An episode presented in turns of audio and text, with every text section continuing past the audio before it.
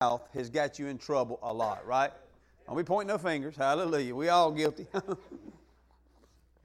that's why we're in this series, and I really am excited about it. I didn't really know when I actually started, looking about what series we would go into. I just kind of spoke this by faith and said, let's just do my big fat mouth. Hallelujah. Sounds good. But then the more I get in it, wow. I mean, man, we're here this time of year where you're visiting family and friends and you're kind of hanging out with people. And you can tend to get in a position to where you let your mouth go a little bit too much, or you say some things that hurt people's feelings or whatever. The first 2 weeks, we actually talked about the two toughest things I think that anybody could endure. And those that were here, thank you. You endured some really, really tough messages, okay? But they're very true messages. I mean, the first week we talked about lying. Has anybody in here ever told a lie? Oh, yeah. Probably told one this past week, okay? And it might not have been a full-fledged lie. Maybe it was like a half-truth.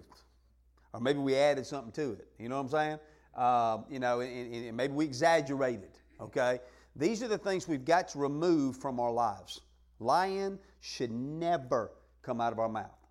I used to say this all the time, and I still do occasionally. Brandon reminded me of this this past Friday night. But I used to just tell people, when do we lie? When do we lie? When's a good time to lie? Never. There's never a good time to lie. I mean, people may say, well, Nathan, I just can't tell them the truth. They can't handle the truth. Really?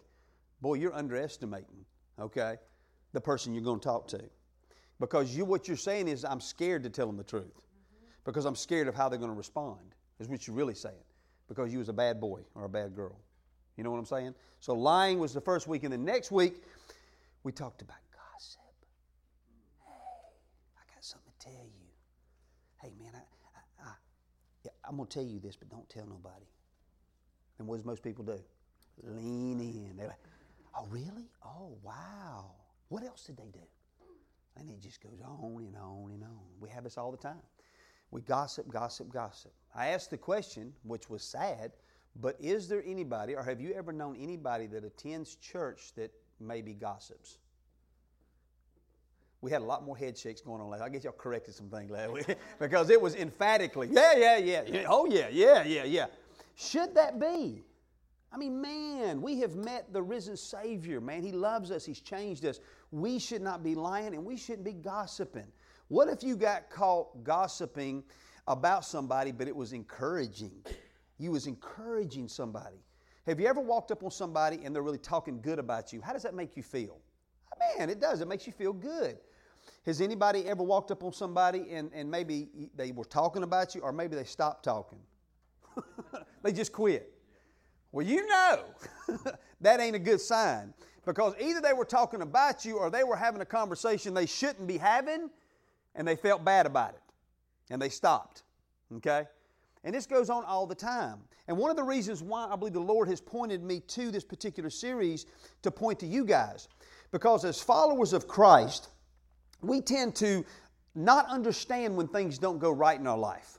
Because we think, oh, I'm a Christian, I serve in the church, I go to church, I read my Bible, I pray, I'm kind to people sometime, if we're not in traffic. But I mean, we're doing somewhat what it seems to be like all the right things, but yet some things just don't go right in our families. Some things don't go right in our personal life. We don't get the promotion. We don't get the job. We don't get the raise.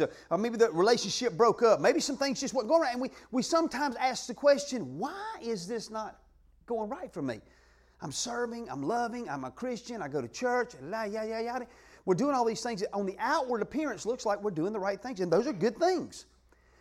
But what the Lord pointed me to is John 10:10, where Jesus out of his own mouth said, the thief comes to what? Steal, kill, and destroy. What does a good thief want to do? He wants to steal, but he wants to be so good that he comes in and he comes out and you don't even know he showed up. That's a good thief. He don't want the limelight. He wants to be able to smooth his way in there like Michael Jackson, do a little, moonwalk in there and then moonwalk back out. Hallelujah. He was good at it. I tried it when I was young. I loved the guy, man. He was my hero, his music, okay? I could never do the moonwalk right, okay? But we tried. Hallelujah, we tried. But the reality is he wants to come in and he wants to go out and he don't want you to know it.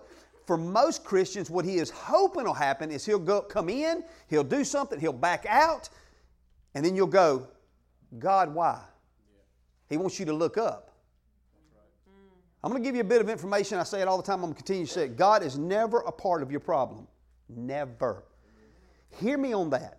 If you're going through some hard times today, maybe your body's not feeling right. Maybe the relationships ain't going the way they should. Maybe the world you live in is kind of shaking, and there's a hurricane or a tornado going in your life. And if you're not experiencing that, you live a little while, you'll experience a little rumble. Okay, you'll experience a little thunder. Just know God's never behind anything bad happening. Never, never, never. If you don't understand what's going on, that's okay. You don't understand how a plane operates, but you get in it. You don't understand totally how a car operates, but we drive it. There's things in life, guess what, guys? We don't understand. And that's okay. But don't ever point to God. He's never a part of the problem. God is always going to be a part of the solution. He's about fixing things, not tearing things up. You know what I'm saying? And that's why, as Miss Christy did that, and thank you, Miss Christy. I mean, you did better than I. I probably wouldn't have been able to say 2 words. I was about to fall apart while she's talking. Because I was telling her before service, when I was dating Belinda, why is it you just start crying when you start thinking about it? But when I was dating Belinda, we went to school together, by the way. We graduated the same year, 1985, from Stockbridge High School. Woo! Yeah, come on. Hallelujah. But we graduated the same year. And I remember as a kid that I would look at her in the hallway. She wore a lot of makeup then. I mean, man, she was rainbow girl, man. She had on all the nice little, she had eyeshadow on. You couldn't miss her, just glowed in the dark. And so I would see her, and I could tell she was a special young lady, okay? Because she wasn't a big mouth girl. She wasn't a talker. She was just quiet. And of course, y'all know quiet attracts. Blah, blah, blah, blah, blah, blah, blah, blah, blah, blah, blah. I wasn't attractive, okay? I was the blah, blah, blah guy, okay? But I remember as a heathen, okay, that didn't live right, I remember looking at her at times going, man, I'd like to talk to her. It was a quick thought, okay? And then all of a sudden, the demons would go, oh, no, bro. No, you don't want nothing to do with that, man. Come on over here, okay? She was a really angel then. Little did I know, fast forward in this, years, that in 1997, I would have the opportunity to be married to a girl that I really liked a lot in high school, just never was able to make it known because I was a bad, bad guy. But I remember as we was dating, and it started getting serious. I asked her to marry me, and she said no. How about that? Hallelujah. I said, Belinda, will you marry me? She said no. See, no's not a bad word because I stuck with it. But she had just lost her husband, Reggie Mickler, which is in heaven now, and he's a great man of God. And it was a few years past that, and she wasn't ready, and I was fine. I understood that, okay? But I remember as we began to start getting serious, I remember looking at her one night and I said, Belinda, you know what? Because I had a chipped tooth. I had a gap in my teeth. I was a sight for sore eyes, dog. It was not, I don't know why she liked me. I'll be honest with you. I'm thinking I was not that attractive at all. But I remember, saying, you know what, Belinda, could I just be your friend? Will you promise me that I can just be your friend? And if you do find somebody that you want to get married, well then, that's okay. At least let me just be your friend. Because there's certain people in your life, guys, whether you're married to them or whether just acquaintances, that really do change your life. And I think there's so many of those people that just don't get noticed. They really are. We have a lot of them in here. You guys are special. But it's those people that just touch your life, and it's like, man, they do it effortlessly. I have to work up some love. You know what I'm saying? There's just times I just want to just give people a piece of my mind. Am I in the house with anybody else that likes to do that every now and then? You just want to tell somebody like it is. Because they need to hear it. You know what I'm saying? It's just true. But she continues to love and love and love and love, and it's actually changed me. A little bit. Nah. So thanks, Christy, for doing that. It's really, it's worth it. She's an amazing, amazing girl. And my son's made it to the front row here. Man, I love you, son. Hallelujah, you're so amazing. Blow me kisses. Hey, let's turn in our Bibles to Proverbs 18:21, and let's get started here. I have a lot to say in a short period of time, but guys, I want you to lean in because I'm not talking, the Holy Spirit's talking. And I believe what you lean into, what you have faith to hear, your ears are open. You're going to hear something good today, and it's going to help you. It's going to help you be better. Okay, that's what we're trying to do at Revolution Church. All right, we just want to help you be a better citizen, a better follower of Christ. Because you guys know it as much as I know it, Many of y'all may not be on social media, but there is a thing called social media out there. You know, I may have never heard of Instagram. Instagram, you know, y'all can download that app and get on Instagram, and maybe you can even download this app called Facebook, okay? No, y'all are all on those things, and y'all see the negativity in the world, whether it's through videos or it's through posts. There's a lot of negativity going on, and I think the church can be the answer to that problem, but we've got to start with us. So let's start with Proverbs 18:21, and let's find out a little bit about our big fat mouth. The Bible says that death and life are in the power of what body member? The tongue. He goes on to say, and those who love it will eat its fruit. And this is where the enemy really gets a lot of people. He puts a little pressure on you. He squeezes you a little bit, and then he backs up. And he's banking on you using your tongue in a negative way. He's hoping that you release some fear-based words, some deadly words out of your mouth to where he can grab those words and bring you the fruit of death, the fruit of disease and sickness and pain and lack. That's what he's banking on. He really is. He's hoping, man, she's hurting right now. He's hurting right now. Man, this is a good time. Let me just back up and let's let her or him just go to town saying whatever they want to say. When they think it's just harmless, it's no big deal because you don't see your words. You don't see it. You don't see the enemy. It's a spiritual thing. There's a spiritual world that we're involved in, not just an earthly world. So he backs up and he goes, okay, are you going to say good things or bad things? Now, Jesus is on the other side over here, okay, because he's the high priest of your confession as well. And he's hoping that you're going to say something life-giving. You're going to say something that he can work with so Jesus can stand for you. But if you use negative words, death-filled words, words that bring death, then what are you going to attract? And you do it unknowingly. Because, you know, I'm just telling the truth. I'm just saying what's really going on. I'm being real with everybody. And there's something that you can't see happening. There's plans to take you out. There's plans to hurt you. And what does the police officer say if you get picked up, like I did many years ago, for DUI? That stands for drinking under the influence of alcohol, not root beer. Okay? But when you do get pulled over for something like that, they'll lock you. They'll put your hands behind your back. They'll put them cuffs on you. And a lot of times they'll say, what you say can and will be used against you in the court of law. And we act like the police officer made that up. No. He's just giving you a reality of a natural thing that came from a spiritual world. It works in that world even to the degree of taking you out. And that's what I pray for this series, because today we're going to talk about another tough one. Man, it's pretty tough. And it's common. And it's complaining. Has anybody ever complained about anything? Do you know anybody that complains? Yeah. You look at him or her every morning.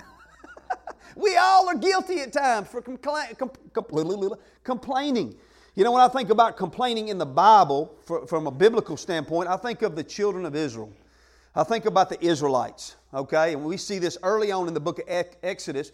God raised up a man named who? Moses. They raised him up. The people of Israel had been in bondage and slavery for over 400 years, and he raised up this man Moses to go and help rescue them. So Moses fought with God, argued with God, didn't want to do it, but eventually he said, okay, I'll do it. So he goes and he speaks on behalf of the people to Pharaoh, which he was raised in Pharaoh's house as a little boy, so Pharaoh knew him. So he goes in there and he bargains with Pharaoh. He says, hey, let my people go because they want to go pray. They want to go, offer some sacrifices to their God to spend some time with their father. So Pharaoh said no. So what had happened? 10 plagues come and go. Frogs cover the whole city. Locusts cover the whole city. Darkness. I mean, this was a bad deal, guys. This was awful. And then he would say every time a plague would come, he'd say, okay, y'all get out of here. But he'd change his mind. He did this 10 times. And then eventually he let the people go. So Moses brings the people out. You would have thought they would have been happy, right? I mean, you're in slavery and bondage for over 400 years, and you're not just treated bad. You are treated like dogs and animals. There was times that the Pharaoh would say, I want double production on bricks and things like that. and they didn't give them no extra labor. I mean, just treated them like dogs. So you would have thought being brought out of that, you would have been happy, right? I mean, I think I would have. So they come out, and then they come to this Red Sea. And I'm sure they are happy that they're leaving, okay? Because as they're leaving, the Bible says that the Egyptians were giving them their gold and silver and stuff. So they're just taking all this stuff as they go. So I'm sure there was a point there that they were all, whoa, high-fiving and happy, thinking, man, we're out of there. Well, then they come to this big body of water, the Red Sea. And all of a sudden, the complaining starts happening. Oh, man, okay, I see how this is going to roll. You brought us out here, you're going to kill us. So what does God do? He done something that probably you guys see all the time. He parted the Red Sea.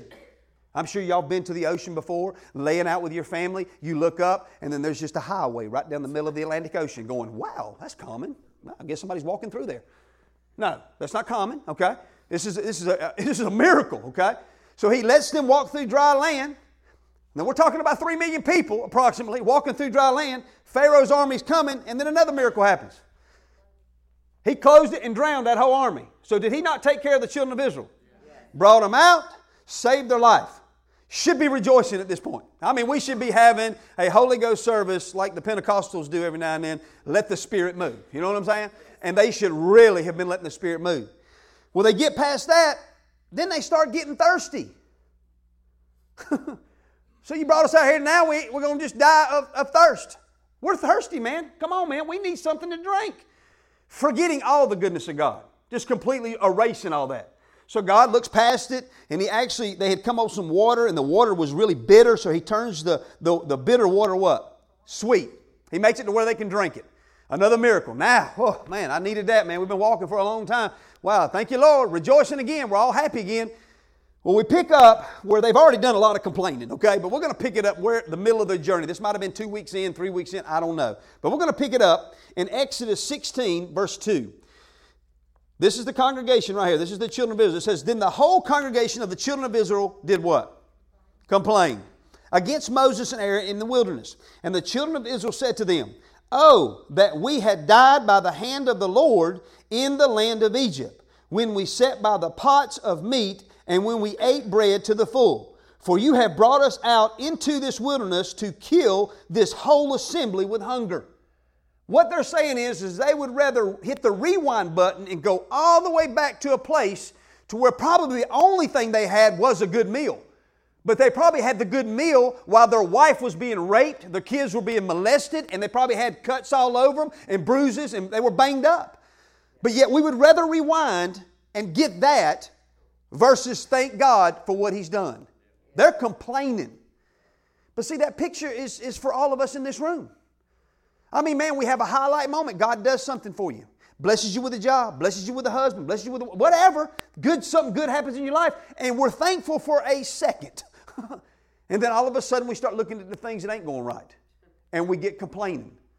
We get to, murmuring and all these kinds of stuff. And that's what's going on here. Now, I want you to drop down. This is the same chapter, just 5 verses removed from this. Listen to what Moses says in Exodus 16:8. Also, Moses said, this shall be seen when the Lord gives you meat to eat in the evening, and in the morning bread to the full. For the Lord hears your complaints which you make against who? Him. And what are we? Your complaints are not against us, but against who? So when you're complaining in your life, are you really complaining to your husband, your wife, your boss, or the traffic that can't hear you? No. You're complaining to the Lord. Because number one, the Lord might have gave you that car. The Lord might have gave you that job you're going to. The Lord definitely, without a shadow of a doubt, He gave you your next breath. I mean, you breathe in, you breathe out. No scientist gave you that. That came from God Almighty. We have so much to be thankful for. But if we're not careful, we can fall into the same pattern as the children of Israel. And we think that we're really complaining, it's going to make a difference. Does anybody ever get around somebody that's just complaining all the time and you just go, oh man, this is such a wonderful day. Oh, it's awesome. I just love this. Man, could you just turn it up a notch too? You're not really complaining enough. We got to get the atmosphere a little bit for it. No, you ain't. You're looking for a door. Okay? You're looking for a way out. You don't want nothing to do with that. And that's what people think about us when we complain. Amen? They think it the same way. I mean, as I'm saying some of this right now, some of us in this room, you're feeling a little guilty because you know you've complained. You probably complained on your way to church. I mean, we do it all the time. We complain because the parking was bad. Man, what's up with that cashier up there? My gosh, man, does she even know what she's doing? Look at that woman, man. The buggy's full, taking out one item at a time. I mean, really? Is there anybody else working in the store? Hello? I mean, you know what? Is anybody in here? Have you ever been around those people? They get fidgety in the line. I mean, they think, well, this line don't work, man. I'll tell you what, these people I need. I mean, we complain about that. We complain about, complain about our kids. We're out of coffee. Music's too loud. Don't play my favorite song. Don't make enough money. It's too hot. It's too cold. We just complain. Amen? What in your life do you complain about the most? Then don't speak it out. But what in your life do you really complain about the most? See, I'm a doctor, okay, and I'm trying to help you spiritually. You've got to see where you have a problem.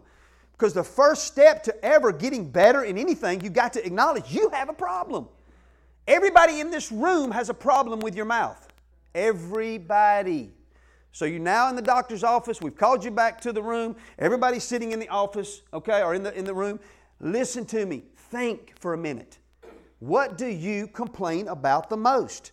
It could be somebody that's not married. I mean, I just want to be married. My God, when's God going to bring me a husband?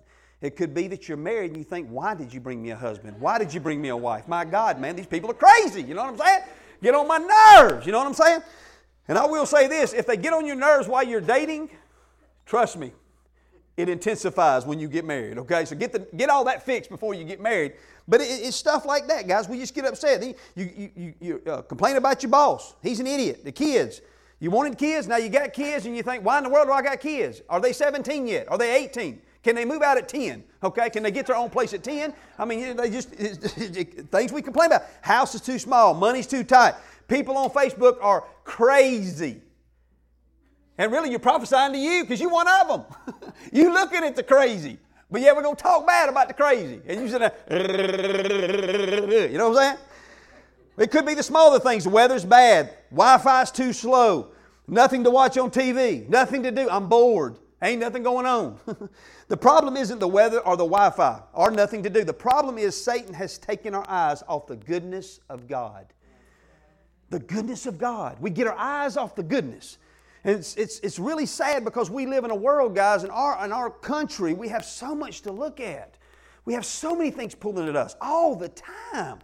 I mean, we're coming up on Christmas, and if I could get in most of y'all's heads, most of y'all are probably already thinking, what am I going to buy somebody? What do I buy my kid? I mean, my God, I'm having to tiptoe around all the stuff they got. You see what I'm saying? I mean, it's just crazy what we're faced up against and what we're having to get out of the way. But guys, if we don't learn to control that stuff is going to control you. And we complain about stuff that really is going to bring us no value at all in the long run. We complain about things we have, and then when you get it, then you're complaining because you don't have the other one. Right. I mean, it's an ongoing process. And we want to deal with that today. Hallelujah. Today, I want to look at a powerful, powerful text that was written by the Apostle Paul.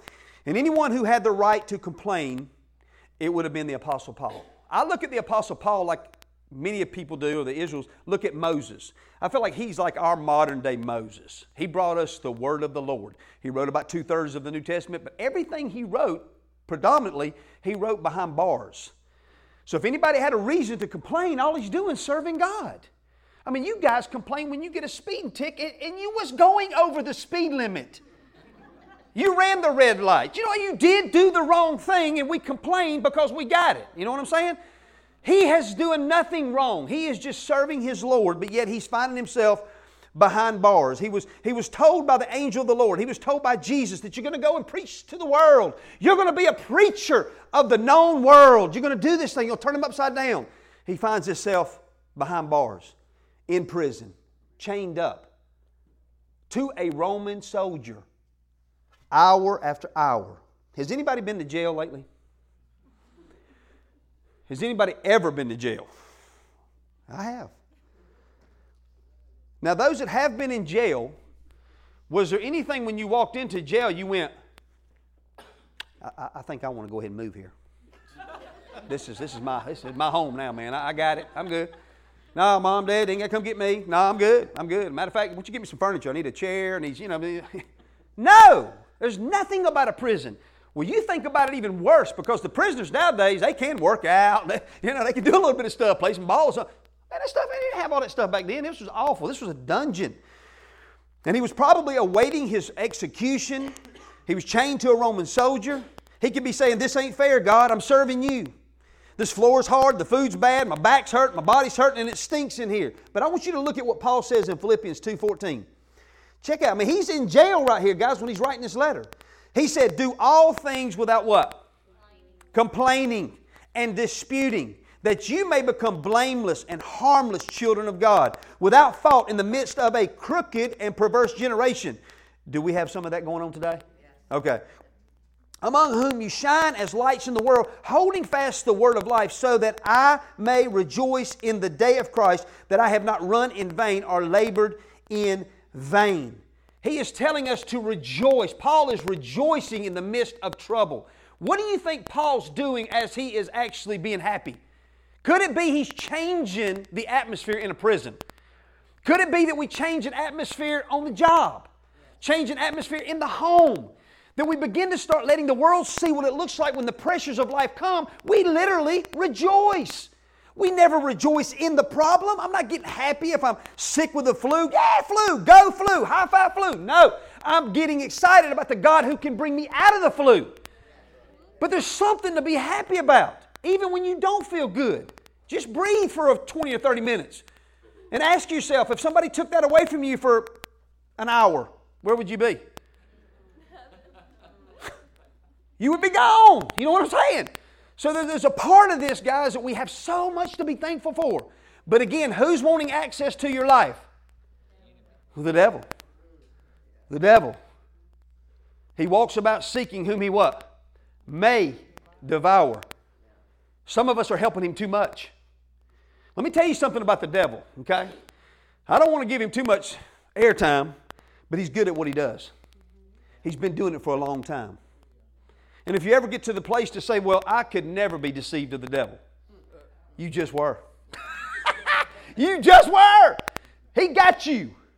I mean, man, the devil ain't what he's cracked up to be, but if we ignore him and we act like we are above it, oh no, man, I would never do that, man. I'd never do that. Man, let me tell you something, man. You open yourself up for something worse than you could ever imagine. But today we're putting a stop to some of that. We got the lying on the back burner. We got the gossip took care of. Y'all ain't been doing that in 2 weeks. Y'all are clean and sober for 2 weeks. No lying, no gossip. Whew. We're delivered. Hallelujah. Well, now we're going to work on complaining. Hallelujah. There's many spiritual reasons we should live without complaining, but I want to talk to you about some practical reasons as well. There's a doctor named Travis Bradberry. He wrote a book on emotional intelligence 2.0. He did a lot of research on the idea of complaining, and this is what he said about it. He said, "Repeated complaining hardwires your brain to do more what? Complaining. We find it easier to be negative than positive." He said that repeated complaining will lead us into a confirmation bias, interpret circumstances based on preconceived ideas. Okay, you go to the car lot and you're about to pick out a car. Everybody in this room, y'all have this thought right here. When the salesman's coming, you start having this thought. Yeah, that liar. He's going to come over here and try to take my money. He's going to not tell me the truth. He's going to lie to me. I mean, we have that thought. When you have a negative thought about a situation, that's what he's saying, what happens is you're going to have a negative outlook on that situation. And a lot of times if we complain all the time, our mind is wired to complain when we walk into any situation, naturally speaking. I'm just talking about naturally. This is what we do to our brain. Our brain's like a computer. And we program it to function the way we want it to function, good or bad. That's why when somebody steps in a room and they're really positive, people go, "Really? You mean I can act like that?" They stand out. Positive people stand out. Positive people, they get published. Positive people, people talk about. Positive people are weird.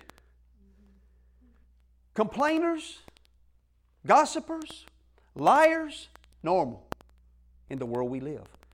Should not be. We can change the world we live in one positive statement at a time. It goes on to say, let's go to something else. Hallelujah. When you think about the life of Paul lived and what he taught, I believe it could be summed up something like this right here. If you can change your circumstances, then do something about it. Something at church needs to be done. Don't complain about it. The reason why you saw that problem is because you may need to solve that problem. But in church life, this is the way it goes in church life when we see something ain't going right. Man, you know, they need to get somebody to fix that. My God, don't they see that's wrong? I mean, they need to get somebody to fix this right here. They need to get somebody to do this. It happens the same on our jobs, our families, everywhere. Always willing to point to somebody else, but we don't ever look at it that maybe God's showing you that for a reason. Maybe you need to be the part of fixing that problem, not blaming it on somebody else. If you can't change your circumstances, then change your perspective. Change the way you look at it. I mean, there is situations that we get in, guys, we can't do nothing about it. If you're on a job and you have a boss that's from hell and he's awful, he's terrible, and you really need the job, you know what? You might just need to change your perspective while you're believing God for a new job, okay? If your husband or your wife is acting crazy and they're not doing right and they're not doing things right, instead of just yak, blah, blah, blah, blah, blah, blah, blah, blah, maybe you just need to change your perspective, and maybe that can bring a better outcome. If we can change a situation in our life, let's do it. But if we can't change it, then let's change our perspective. This is so powerful what Paul says in Philippians 2, verse 17. He said, but even if, and I want you to pay attention to that even if, but even if I'm being poured out like a drink offering on the sacrifice and service coming from your faith, I'm glad and rejoice with you all. So you too should be glad and rejoice with me. The phrase poured out like a drink offering comes from one Greek word called spendo, S-P-E-N-D-O, spendo. And it really kind of means that spend it all. Back in the day when they would actually have animal sacrifices, ain't you glad we don't do that anymore? I mean, just blood everywhere. I mean, they did this on a regular basis, multiple times during the week and so forth. But they would actually bring an animal, and they would set the animal up on the altar after they killed it. And you know, when you kill something, it bleeds all over the place. So there's blood all over this thing. And then they would burn that animal, okay? Then they would take a real expensive wine, or they've even said honey, because honey was really expensive back in that day. But they would pour that across that offering. And what happens when you pour something on an offering that's hot? The smoke rises, right? Well, that's what Paul is talking about here. That smoke rises, and that's what actually would be the incense that actually would make him would make God happy. And in this case, what Paul is saying, guys, is something that Paul was talking about his ultimate martyrdom. You know, but if you listen to this scripture, guys, it says, "I am being poured out." What is Paul trying to say? Paul saw his life as a living sacrifice for God to get the message of Jesus to all the world. His life for their life. It kind of sounds like Jesus, his life for our life. What Paul is saying is I'm being poured out on a daily basis. I'm pouring my life out every single day. It's oozing away for God. And that right there is what's being attractive to God. He wasn't counting his life his own. He was literally saying, God, my life for your life. He was willing to lay it all down to get a message out to the known world. Just like we should be the same way. We should be willing to lay ourselves out and let our lives be a sweet-smelling savor to God. You know, Romans tells us this right here. It says, Romans 12, 1 and 2, which is a very popular verse around here. It says, therefore I urge you, brothers and sisters, in view of God's mercy, to offer your what? Bodies as a living sacrifice. Not that you get on the altar, you're dead, and your blood, and you're being burnt. No. It's a living every single day. We're offering our body to God. God, what do you want to do today? How do you want me to act today? What do you want me to say today? How do you want me to be today? Always laying our lives down. And friend, that's almost harder than if I was to be shot, killed, put on the altar, and burn me up. That would be easy. Then I show up in heaven and say, I did it. But salvation is not about works any longer. Through the finished work of Jesus, that's been paid for. The work we have every day is to walk out this salvation to where the world notices something different about us and we're attractive instead of non-attractive. And it's work. It's a living sacrifice. He goes on to say, he says, holy and pleasing to God. This is your true and proper worship. Do not conform on the pattern of this world, but be transformed by the renewing of your mind that you may be able to test and approve what God's will is, His good, pleasing, and perfect will. Paul wrote this to a Roman church that was experiencing death to, we wouldn't even imagine. If you've ever been, who's been to Italy? Anybody ever been to Italy? You ever heard of the Roman Colosseum? Okay, well, it's about half gone now, but you still can tour it. Well, back then, Christians were their entertainment. They would bring out these children of God, and they would set them out there and release these lions and stuff and watch them just be ripped apart and tore apart. That was their entertainment. That was what you got if you did not deny Christ. So this is going on in the midst of a world, and then Paul steps in and says, hey, present your bodies a living sacrifice. Come on, guys, present. They were already doing that. But he was just encouraging them. Continue, because it is sweet smelling to God, and it's changing people's lives. How many of those guards, how many of those people that literally had their lives changed because somebody didn't bow their knee to a false dead God? Probably a lot. How many people around you are looking at you and saying, man, are they different? Are they really real? They say they go to church, but man, a lot of people say that. But every time we go to complaining, guess who's right there? That Christian. Every time we gossip, look who's right there with us, that Christian. And we think nothing of it. We think this is just the way it is. Lost people are watching our lives every day. And we have a bad rap. Like I said last week, guys, the devil wants to embarrass Christians more than anybody else on the planet. And you got to be aware of it. You got to be aware of it, guys. It's so important. So if you can change your circumstances, do something about it. If you can't, change your perspective. How could Paul be in prison facing possible execution and rejoice? How could he do that? Because Paul was not the center of his story. Jesus was. See, when you're doing something for Jesus and he's the center of it, there's nothing that can come against you. There's nothing that can, tear you apart because you have him at the center. You're on the outside just watching him do with your life what you're letting him. You want to experience true freedom while you live in a world that tries to get us to believe that a new phone, a new house, a new car, new clothes, new stuff is going to make you happier. It will not make you happier.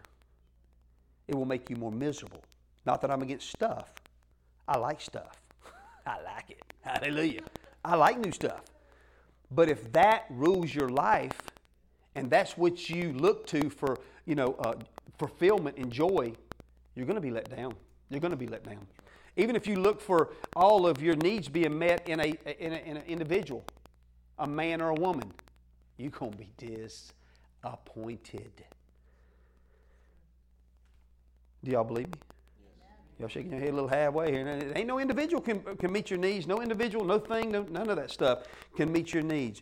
Therefore, Paul said this, chained in prison, lowest of the lows. He says in Philippians 1:12, now I want you to know, brothers and sisters, that what has happened to me has actually served to advance the gospel. As a result, it has become clear throughout the whole palace guard and to everyone else that I am in chains for Christ. How did they know he was in chains for Christ?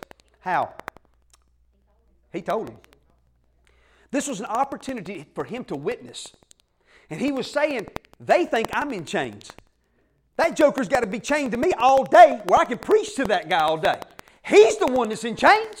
He's the one that's in bondage. Oh, no, I'm free. I get to share with him the life-giving message. Do you think Paul was making a difference in that prison? Oh, yes, he was. How many people are going to be in heaven today or when we get there that were because Paul did not count his circumstance to be looked down upon? He looked at his circumstance to be an opportunity.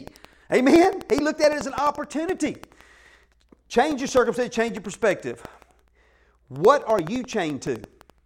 Are you chained to a job? Are you chained to a health issue? Are you chained to a relational challenge? If you cannot change that circumstances, if you can change it, change it. If you cannot, then change your perspective. I'm going to tell you a little story about a guy named Nick Vujicic. And y'all going to see the picture, and y'all may recognize it when you see it. But imagine getting through your busy day without hands or legs. Picture your life without the ability to walk, care for your basic needs, or even embrace those you love. Meet Nicholas, we'll say V, okay? Without any medical explanation or warning, Nick was born in 1982 in Melbourne, Australia, without any arms or legs. 3 sonograms failed to reveal complications, and yet The V family was destined to cope with both the challenge and blessing of raising a son who refused to allow his physical condition to limit his lifestyle. The early days were difficult. Throughout his childhood, Nick not only dealt with the typical challenges of school and adolescence, but he also struggled with depression and loneliness. I can imagine. Nick constantly wondered why he was so different than all the other kids. He questioned the purpose of life, or even if he had a purpose. So you look at him. Looks like he's doing pretty well today, right? I mean, he's got a wife. He's got two beautiful kids. But do you think it was always like that in his mind? I watched a video on him, and he even said he didn't know if he was ever going to get married. He didn't know if he was going to be able to do some things. No arms, no legs. He swims. He does things today. But you know what he didn't do? He didn't complain. He didn't think about what he didn't have. He embraced what he did have. Could he change his circumstances? No. He could not change his circumstances. But he could change his perspective. He would never have been married to that lovely lady there, or he had never had those two kids if he had done what most people in America do today. Complain, complain, complain, complain. You know, he was one of like 8 cases that had that particular diagnosis. I mean, there's other people that don't have arms and legs, and they're you know, moving on too. But you know, his statement really stuck out to me. He said this, if just one more person finds eternal life in Jesus Christ, it's all worth it. He's living with no arms, no legs. He has a reason to complain, but he's chosen not to. What if in your life you chose to be different? And you said, like he said, if one life was changed because of my life, it would be worth it. And everybody in this room today, you got arms and legs. We're blessed. We're blessed. If you can change your circumstance, then get on with it and change it. If you can't change your circumstance, then change your perspective. Change the way you're looking at it. How you look at what you're going through has everything to do with how long you stay in it. You complain, you will remain, and it will get worse. The same children of Israel, guys, the same children that we've read about, the same ones. Later on in the book of Exodus, you can read about it in Numbers, they had complained so much that vipers come in and started biting them and killing them. Their complaining had opened up, and what it did is there was a hedge of protection around the children of Israel, but their complaining all the time, that hedge of protection was lifted by their complaining. Vipers came in and started biting them and killing them. And it's amazing how a complainer will change his mind when there's a snake biting your leg. Moses, pray, God. We're sorry, we messed up. Please, let's get this right. And a lot of times that's what we do. We complain, and then when it just hits bottom, we're looking for an instant answer. How about let's stop complaining? Let's change our perspective. If we can change the situations in our life, let's do it. Paul wrote in Philippians 4:4. He said, these are his final exhortations in Philippians 4. This is the last chapter. He says, rejoice in the Lord always. I will say it again, rejoice. In 1 Thessalonians 5, verse 16 through 18, it says, always be joyful, never stop praying, be thankful in all circumstances, for this is God's will for you who belong in Christ Jesus. Very few things God would put in the Word that said it was His will, and one of them is be thankful, be thankful, be thankful. Hallelujah. I love the phrase Paul used previously saying, even if I'm being poured out, even if my life is fading away, yet I will rejoice. Even if I have no arms and legs, I will rejoice. Even if I don't get the job, even if I don't get married, even if the pain in my body continues, even if my finances don't get better, even if I do stay in this difficult season too long, yet I will rejoice. I will rejoice. We do not rejoice in the sickness, disease, or the financial struggle, or the depression. We rejoice in the God who can bring us out. Don't see problems, see divine possibilities. We don't look at the obstacles. We don't focus on the obstacles. We see opportunity. Amen? We see opportunity. You know, David said this in closing. David said this in Psalms 103, and this is one of the passages that me and Belinda stood on when we was walking through this situation, and we still stand on to this day. But David had a lot of reasons to complain himself, and he did do a lot of complaining. David did do some complaining. But David said this in Psalms 103, and I want this to stick with you. You ought to underline this. This is a powerful few verses. He says, "Bless the Lord, O my soul, and forget not all His benefits." Forget not all His benefits. Wow. How easy we forget how good God is. Breathe in, breathe out. Wax on, wax off. Seriously, how easy we forget the blessings of God. We just went through Thanksgiving, and I think a lot of us maybe reflected on some of that, man, what we're thankful for. But you need to be thankful for a God who loves you. And He's with you no matter what you go through. No matter what you go through. But he goes on to say, who forgives all of our iniquities, who heals all of our diseases, who redeems us from destruction, our life from destruction, who crowns you with loving kindness and tender mercies, who satisfies your mouth with good things, so that your youth is renewed like the eagles. God is a good Father, and He loves each one of you so much. The enemy does his best to get us to look at the things from a negative standpoint. He knows if he can get us to look at the problem instead of looking to God for the answer, He has got us. Things could be different right now. Life could be hard for you right now. Maybe things are not going your way. Maybe things in your life are a struggle right now. I don't want to minimize that, guys. We all face things. I don't want to minimize that. But I'm saying this. Gazing at the problem, focusing about the problem, and talking about the problem will never change the problem.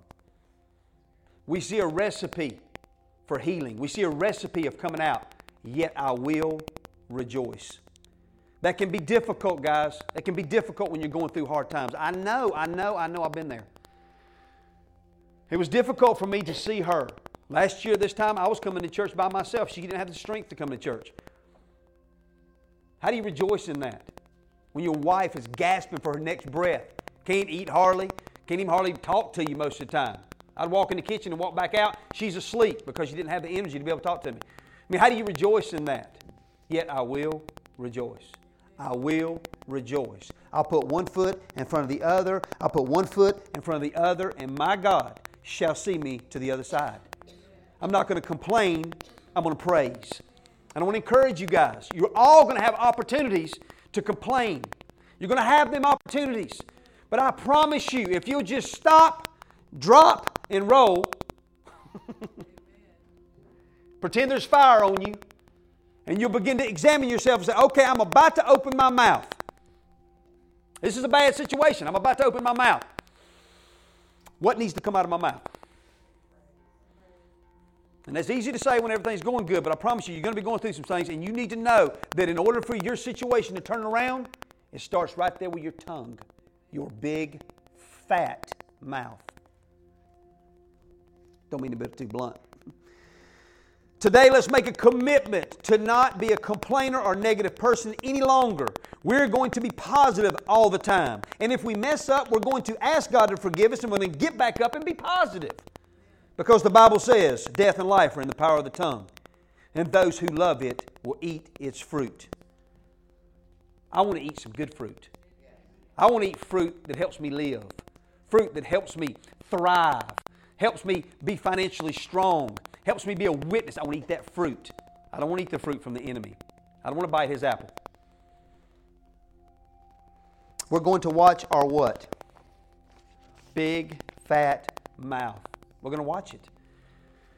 I know sometimes I can come across a little bit serious sometimes. Guys, I've been serving God for a little over 30 years. I know they ain't long, okay?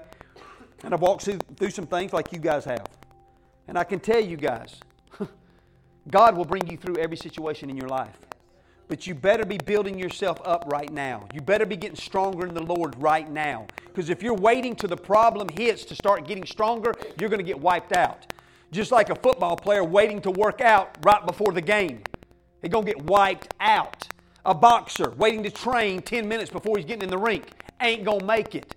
There's a training process, and God is just telling us, hey, let's move up. Let's rejoice. Let's get in the Word. Let's get closer to Him, because opportunities of complaining, lying, gossiping are coming. And what comes out of your mouth has everything to do with where you go. The Bible says it's like a rudder on a ship, man. That thing stirs your life. Something that important, we've got to give it some really important attention. So, Father, we come before you right now in the name of Jesus, and I just thank you for this opportunity. Thank you for the opportunity to share your word. But more than that, Father God, I thank you for the grace that you've shown all of us here today, that because you love us, that you're opening up our eyes to see things that could cause our life not to go well. Thank you, Lord, for loving us enough to speak to us about complaining. That, Father, today we would put a guard over our mouth, that we would watch every word that comes out of our mouth, that we would not be complainers, but we would be people that bring positivity to this world, that we would be people that brag on the goodness of God, and we rejoice every single day. Because, God, we know that though we walk through the valley of the shadow of death, we're walking through it, and we're not going to stay in it. I thank you, Lord, for your goodness. I thank you, Lord, for your mercy. I thank you, Lord, for showing up and showing out in our lives. We love you today. And I thank you, Lord, that today we make a commitment. And I want everybody in the room, you guys, y'all pray this within yourself. You make a commitment in your own heart that I'm not going to be a complainer. And in your own heart, everybody in this room, man, we need to ask God to forgive us because you know you have complained. I've complained. So let's all stand and we're just going to ask the Lord to forgive us. We're gonna hit the reset button, and when we walk out of here, guys, we are getting free, man. God is showing us a pathway to life and abundance through our words. He's giving us an awareness. He's like got big billboards, and he's showing us no gossip, no lying, no complaining. Don't do it, don't do it, don't do it. Because he cares for each one of us. And he wants to see us reach the ultimate destination that he has for us. So let's all go before the Lord, and you can just repeat this after me. We'll repeat it together. Nobody prays alone and nobody gossips alone. Hallelujah, okay? So let's all say, Dear Father, we ask you to forgive us right now for complaining. Father, we ask you for grace and mercy to avoid all complaining in our lives. Father, we thank you today that we are going to make a commitment to be a light in a world full of complainers today. In Jesus' name, amen, amen, amen.